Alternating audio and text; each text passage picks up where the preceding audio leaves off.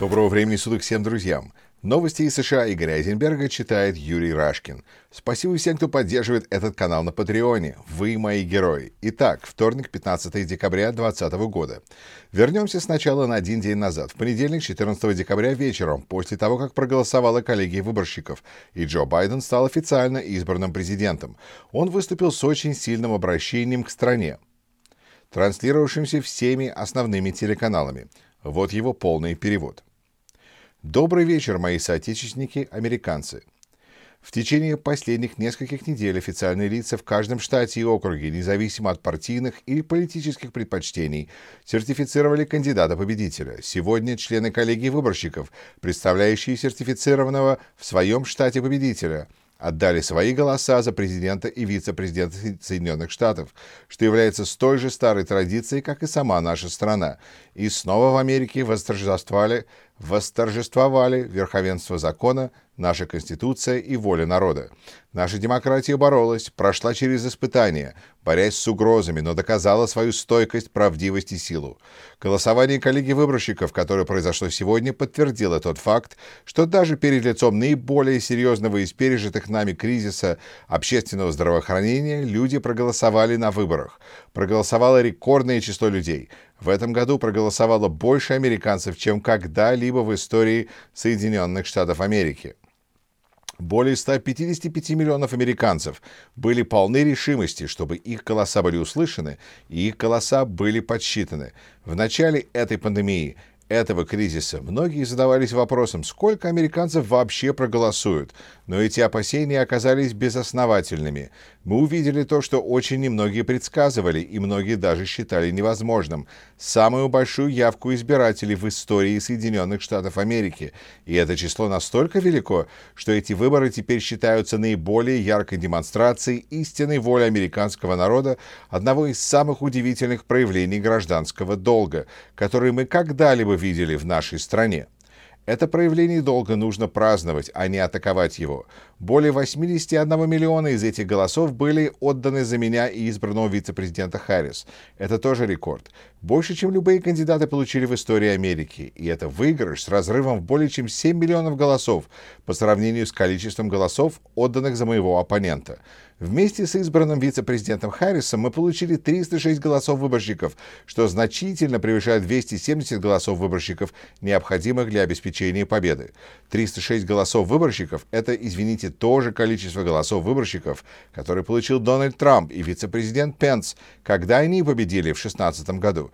Тогда президент Трамп называл такое количество голосов коллегии выборщиков уверенной победой по его собственным меркам – эти цифры означали явную победу тогда, и я со всем уважением предлагаю признать, что они означают то же самое сейчас. Если кто-то не признавал этого раньше, они видят это сейчас. То, что находится глубоко в сердцах американского народа, это демократия, право быть услышанными, чтобы ваш голос был учтен, чтобы вы могли выбирать лидеров этой страны, чтобы руководить ею. В Америке политики не берут власть, власть им передает народ. Пламя демократии зажглось в этой стране давным-давно, и теперь мы точно знаем, что даже пандемия или злоупотребление властью не могут погасить это пламя. И это пламя поддерживал как народ, так и мужественные государственные и местные чиновники, а также работники избирательной системы. Американская демократия работает, потому что Америка заставляет ее работать на местном уровне. Одна из необычных вещей, которые мы наблюдали в этом году, заключалась в том, что каждый день американцы, наши друзья и наши соседи, часто Часто добровольцы, демократы, республиканцы, независимые, демонстрируя абсолютное мужество, проявляли глубокую и непоколебимую веру в закон и приверженность ему. Они выполнили свой долг перед лицом пандемии, и они не могли и не хотели доверять тому, что, как они знали, было неправдой. Они знали, что проведение этих выборов было обеспечено и обеспечено именно ими. Это были честные, свободные и справедливые выборы. Они видели это собственными глазами, и их никто не заставит сказать что-то противоположное. Это было действительно замечательно, потому что многие из этих патриотически настроенных американцев подвергаются огромному политическому давлению, словесным оскорблениям и даже угрозам физического физического насилия. И хотя мы все желаем, чтобы наши соотечественники, занимающиеся этой работой, всегда проявляли такое мужество и приверженность свободным и справедливым выборам, я искренне надеюсь, что мы больше никогда не увидим, чтобы кто-либо из них подвергался угрозам и оскорблениям, которые мы видели на этих выборах. Это просто бессовестно. Мы все в долгу перед этими государственными служащими. Они не искали к себе особого внимания, но наша демократия выжила благодаря им, что еще раз доказывает, что именно повседневная Америка, наполненная честью, характером и порядочностью, является сердцем этой страны. Вы также увидели, что честность этих выборов соответствовала силе, независимости и целостности нашей судебной системы. В Америке, когда возникают вопросы о легитимности любых выборов, эти вопросы решаются в судебном порядке. Именно это и произошло в данном случае. Штаб Трампа подал десятки, десятки и еще десятки судебных исков, чтобы оспорить результаты. Их рассматривали снова и снова, и каждый раз, когда их рассматривали, находили, что они не имеют под собой никаких оснований. Снова и снова адвокаты президента Трампа представляли аргументы должностным лицам штатов, законодательным собраниям штатов, судам штатов и федеральным судам, и в конечном итоге дважды Верховный суд США. Их заслушали более 80 судей по всей стране, и в каждом случае не было найдено никаких никаких причин или доказательств, чтобы изменить, поставить под сомнение или оспорить результаты выборов. Несколько штатов пошли на пересчет голосов. Все первоначальные результаты подтвердились. Результаты в Джорджии подсчитывались трижды, и это не повлияло на результат. В результате пересчета, проведенного в Висконсине, в результате пересчета, проведенного в Висконсине, наш отрыв даже вырос. Отрыв, который мы получили в Мичигане, в 14 раз превышает отрыв, с которым президент Трамп выиграл в этом штате 4 года назад. Наше преимущество в Пенсильвании почти вдвое превысило преимущество Трампа 4 года назад. И тем не менее, все это не остановило безосновательные утверждения о нелегитимности результатов. Что еще более потрясающе, 17 генеральных прокуроров-республиканцев и 126 республиканцев-членов Конгресса фактически подписали иск, поданный штатом Техас. В этом иске звучало требование к Верховному суду Соединенных Штатов отменить результаты сертифицированного подсчета голосов в Джорджии, Мичигане, Пенсильвании и Висконсине. Этот юридический маневр был попыткой выборных должностных лиц и одной группы штатов попытаться заставить Верховный суд лишить права голоса более 20 миллионов американцев в других штатах и передать пост президента кандидату, который проиграл в коллегии выборщиков, проиграл по результатам всенародного голосования и проиграл во всех, без исключения штатах, результаты голосования, в которых они пытались отменить. Это настолько экстремистская позиция, что мы никогда раньше не видели подобного, и эта позиция отказа уважать волю народа, отказа уважать верховенство закона и отказа соблюдать нашу Конституцию. К счастью, Верховный суд единогласно, немедленно и полностью пресек эти усилия. Суд дал четкий сигнал президенту Трампу, что он не будет участвовать в беспрецедентном нападении на нашу демократию.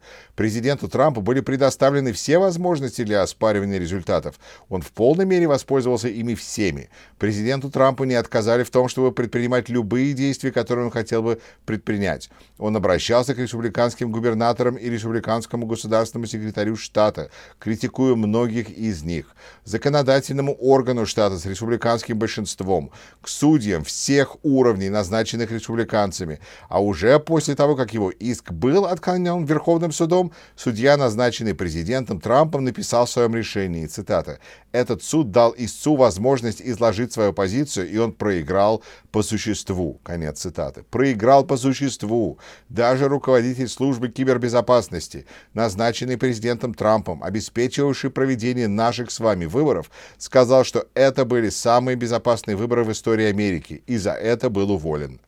Позвольте мне повторить это еще раз. Назначенный им руководитель службы кибербезопасности, обеспечивавший проведение этих выборов, сказал, что они были самыми безопасными в истории Америки. Вы знаете, что уважение к воле народа лежит в основе нашей демократии. Как бы трудно кому-то не было принять эти результаты, но это обязанность тех, кто поклялся соблюдать Конституцию. Четыре года назад, когда я был действующим вице-президентом Соединенных Штатов, я должен был объявлять на совместной сессии обеих палат Конгресса результаты голосования коллегии выборщиков, по итогам которого президентом был избран Дональд Трамп.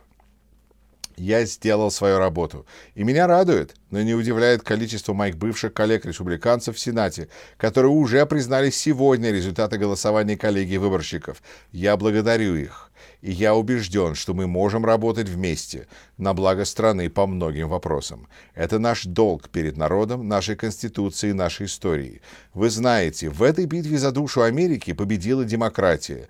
Мы, народ, проголосовали. Вера в наши институты сохранилась. Честность наших выборов осталась нетронутой. А теперь пора перевернуть страницу, как мы это делали на протяжении всей нашей истории, чтобы объединиться и заняться исцелением. Как я уже не раз говорил во время этой президентской кампании, я буду президентом для всех американцев. Я буду работать для тех, кто за меня не голосовал, так же как усердно, как и для тех, кто за меня голосовал. Впереди нас ждет срочная работа. Мы должны взять под контроль эту пандемию и вакцинировать страну против этого вируса, оказать немедленную экономическую помощь, в которой так нуждаются американцы, страдающие сегодня, и затем восстановить нашу экономику и сделать так, чтобы она была лучше, чем когда-либо. При этом мы должны работать вместе, чтобы дать друг другу возможность снизить температуру. И прежде всего нам нужно проявить солидарность со всеми соотечественниками, американцами, чтобы увидеть друг друга, нашу боль, нашу борьбу, наши надежды и наши мечты.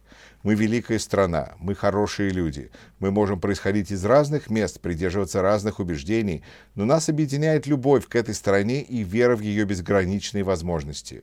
Мы, Соединенные Штаты Америки, всегда показывали всему миру пример мирной передачи власти. Мы сделаем это снова. Я знаю, что задачи, стоящие перед нами, не будут легкими, они осложняются болью, которую испытывают многие из нас. Сегодня наша страна прошла мрачный рубеж. 300 тысяч смертей от этого вируса COVID. Мое сердце сочувствует каждому из вас в эту темную зимнюю зиму пандемии, когда вы собираетесь провести праздники и встретить Новый год с черной дырой в ваших сердцах без тех, кого вы любили, кого не будет рядом с вами. Всем сердцем я с вами, со всеми, кто попал в тяжелое положение не по своей вине, не может спать по ночам, глядя в потолок, отягощенный беспокойством о том, что завтрашний день принесет ему и его семье. Но мы и раньше сталкивались с трудностями в нашей истории. Я знаю, что мы справимся и с этим, но все вместе. Вот как мы всегда справляемся вместе. Теперь, когда мы приступаем к тяжелой работе, пусть этот момент даст нам силы перестроить этот наш дом на скале, который невозможно ничем смыть. Как в молитве святого Франциска где есть раздор, союз, где есть сомнение, где есть вера, где есть тьма и есть свет. Вот как мы, как страна. Это та Америка, которую мы любим. И именно такой Америкой мы собираемся стать. Поэтому спасибо вам всем, и пусть Бог благословит вас, и пусть Бог защитит наши войска и всех тех, кто стоит на страже нашей демократии. Спасибо, спасибо вам за поздравления, я благодарен за них. Спасибо. А теперь коротко о событиях вторника. Лидер республиканцев в Сенате Митч МакКоннелл, выступая во вторник на заседании Сената, признал Джо Байдена избранным президентом и поздравил его и Камалу Харрис с победой на выборах. Любопытно, что Путин направил формальную поздравительную телеграмму Байдену на несколько часов раньше, чем его поздравил МакКоннелл. Московскому Митчу потребовалось 38 дней, прошедших после 7 ноября, когда стало ясно, что Байден выиграл выборы, чтобы признать, что Байден их выиграл. Путину потребовалось, по крайней мере, на несколько часов меньше. Джо Байден заявил журналистам в аэропорту, что позвонил МакКоннеллу после его публичного поздравления, поблагодарил и выразил надежду на то, что они смогут работать вместе над решением важных для страны проблем. Все ведущие американские медиа сообщили во вторник, что МакКоннелл и ближайшие к нему члены руководства республиканской фракции в Сенате провели телеконференцию со всеми республиканскими сенаторами, на которой МакКоннелл просил не присоединяться к предложениям о рассмотрении претензий по результатам выборов во время утверждения их в Конгрессе 6 января, если такие претензии будут выдвигаться республиканцами из Палаты представителей. Для рассмотрения таких претензий, согласно закону, необходима поддержка представителей обеих палат. В то же время лидер республиканцев в Палате представителей Маккарти в ответ на вопросы журналистов о том, признает ли он Байдена избранным президентом, промолчал и от журналистов убежал. Джо Байден отправился в Джорджию, где выступил на предвыборном митинге вместе с двумя кандидатами в Сенат от Демократической партии – Джоном Ософом и Рафаэлом Уорнаком. В Джорджии 5 января состоится второй тур выборов на два сенатских места. В понедельник там началось досрочное голосование на участках, в котором приняло участие в первый же день почти 169 тысяч человек, на 40 тысяч больше, чем в первый день досрочного голосования на недавних всеобщих выборах. Стало известно, что Джо Байден номинирует Пити Бутиджиджа на пост министра транспорта в своей администрации. Пуридж выиграл первые праймеры из Демократической партии, затем снял свою кандидатуру и поддержал Джо Байдена. Как считают все наблюдатели, Пуридж имеет отличные политические перспективы. Прекрасно образован, владеет восемью языками, служил в военной разведке, участвовал в боевых действиях в Афганистане, молодой и полный энергии человек. Если Буриджич будет утвержден Сенатом в должности министра, он станет первым открытым геем, министром в правительстве США. Транспортная инфраструктура в Америке нуждается в серьезном обновлении и реконструкции. Судья Нью-Йоркского суда отклонил сегодня апелляцию организации Трампа и постановил, что она должна предоставить прокуратуре штата Нью-Йорк документы, которые, прокур... которые прокуроры требуют для расследования возможных незаконных налоговых скидок с налога на объекты недвижимости, полученных организацией Трампа. Истцы утверждали, что требуемые прокуратуры документы должны защищаться тайной общения клиента с адвокатами. Однако судья с такими доводами не согласился, поскольку требуемые документы ранее предоставлялись организации Трампа Федеральной налоговой службе. Следовательно, если они были предоставлены любой третьей стороне, тайна общения клиента с адвокатом на них больше не распространяется. Пресс-секретарю Трампа Маккинини был задан на брифинге вопрос, не будет ли Трамп противиться тому, чтобы Сенат еще до 20 января начал рассматривать утверждения министров, номинированных Байденом, как он это делал до вступления в должность самого Трампа. Маккинейни ответила, что, цитата, «президент продолжает юридическую борьбу за результаты выборов, и еще неизвестно, какая администрация будет после 20 января, новая администрация или вторая администрация Трампа». Конец цитаты. Верховный суд Висконсина большинством в один голос 4 к 3 в понедельник отклонил очередной иск Трампа с требованием аннулировать результаты выборов в Висконсине. Один умеренно консервативный судья снова проголосовал вместе с тремя либеральными судьями, как и при рассмотрении предыдущих исков Трампа. Трамп ретвитнул твит, в котором республиканский губернатор Джорджии Кемп и государственный секретарь Раффенсбергер изображены в масках, сделанных под китайские флаги. Утверждается, что они должны сидеть в тюрьме и что скоро они окажутся в тюрьме. Президент продолжает много раз в день твитить об украденных выборах, о том, что на самом деле он выиграл и выборы, и голосование в коллегии выборщиков, и что есть невероятные доказательства массовых фальсификаций. О чем Трамп не говорит вообще, это массированная российская хакерская атака на компьютерные серверы и сети многих министерств и агентств федерального правительства. Associated Press сообщает со ссылкой на свои источники в Белом доме, что Трамп будет требовать от Розена, который станет исполняющим обязанности генпрокурора 24 декабря, назначить спецпрокурора по расследованию налоговых дел Хантера Байдена. До конца истории под названием «Страх. Трамп в Белом доме» остается 35 дней. Спасибо всем, кто просмотрел и прослушал.